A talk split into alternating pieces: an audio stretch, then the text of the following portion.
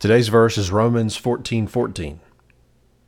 I know and am persuaded in the Lord Jesus that nothing is unclean in itself, but it is unclean for anyone who thinks it unclean. This is Jonathan Porter. Thanks for listening to Remnant, my daily verse by verse devotional. We are working our way through Paul's letter to the Romans one verse at a time. Okay, so this is, uh, like, like I said yesterday, we're in this new section called, um, at least in my ESV study Bible, Do Not Cause Another to Stumble. Um, and yesterday, Paul wrote, Don't pass judgment on, on anyone. Um, don't become a stumbling block for, for anyone. And now he's, he's tying that general statement back to the specific problem that the uh, church in Rome was having, which is um, there were people who thought it was okay to um, to eat uh, you know, any any types of uh, of food, any types of meat, and there were people who were still wanted to keep the old law, the old um, the old Jewish law of, of what what meats were allowed to be eaten and what meats were unclean. Um, and so Paul is tying this big general thing, don't be a stumbling block, to um, to, uh, to to the problem at hand. And the way he's doing that is is saying that look, he I'm he's saying I'm I'm me Paul. I grew up uh, Jewish. I we we had these customs, but now I'm persuaded. I believe the word of God that says that now there is no food that is unclean. Um, I'm persuaded in that, but if there are people who believe in their hearts that food are unclean, then you can't convince them that um, that, that then for them food is unclean, and you shouldn't try to um, you shouldn't try to persuade them to, to do something that in their heart they think is wrong. Um, the an example that came to mind in thinking about today's verse was uh, so the, the like food scientists have gotten amazingly good at uh, at recreating meat products, but with non meat stuff.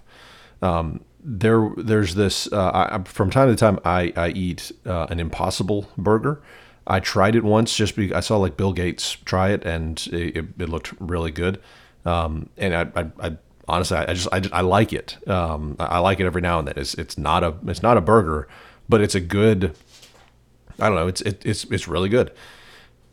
But it's like this, like when, when you cook it right, it's, it's this like juicy thing. You could see like the juices dripping out just like in beef. And they've, they've shown videos of people, eating these impossible burgers for the first time who have been like, you know, vegans or vegetarians for decades. And when they eat it, they actually throw up. They throw up because it's so lifelike. It's so like meat, not to me. I'm I have a refined meat eating palate and I know it's not meat, but for those people it's so like meat that that that they actually throw up just from the the taste of it, just from the you know the the, the juices dripping. They they their minds can't get get by it. I think that's sort of what Paul is saying is that for people who think that that food is unclean, there's nothing you can do that's going to convince their mind, their heart, their their gut, their soul that what they're doing is is wrong. And I think that's all that Paul Paul is saying is that sometimes you, you, you shouldn't be like bullying people into betraying something that they believe in their core. That's I think what what what, what Paul is saying.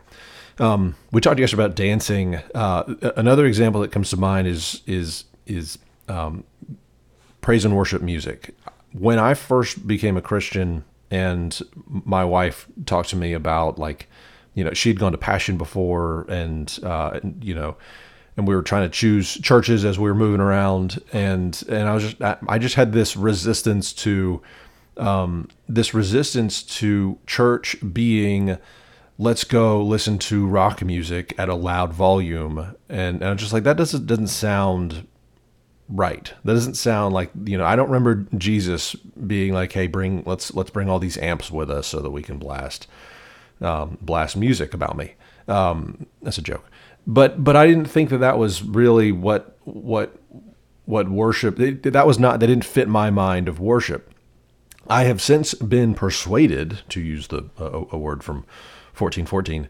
Um, I've been persuaded now that, and, and I because I, I, I do feel the Holy Spirit moving in uh, praise and worship music. I didn't back then, uh, but it's not something that my wife could have bullied me into believing it was a it was a process of God, you know, exposing to me His workings through through song. Um, but it was a that was a that was a process that I had to do within me. And you can't just go to someone and say and, and bully them or or make them feel bad until they believe you. That that's just not how people are persuaded. So um, the way we're the we're, we're talking about stumbling blocks again.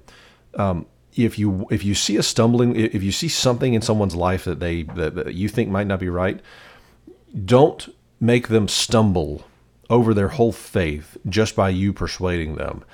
There are amazing things that can happen when you plant little seeds. Um, you know, a little seed was planted with with praise and worship music in me a long time ago that grew into a big, you know, flowering love of praise and worship music. But you can't like bully someone into that. That's where we are right now because bullying someone into it means you might have them stumble over their entire faith. So that's verse 14, 14. Um, come back tomorrow. We'll talk about verse 15. But thanks for listening to today's devotional. Y'all take care.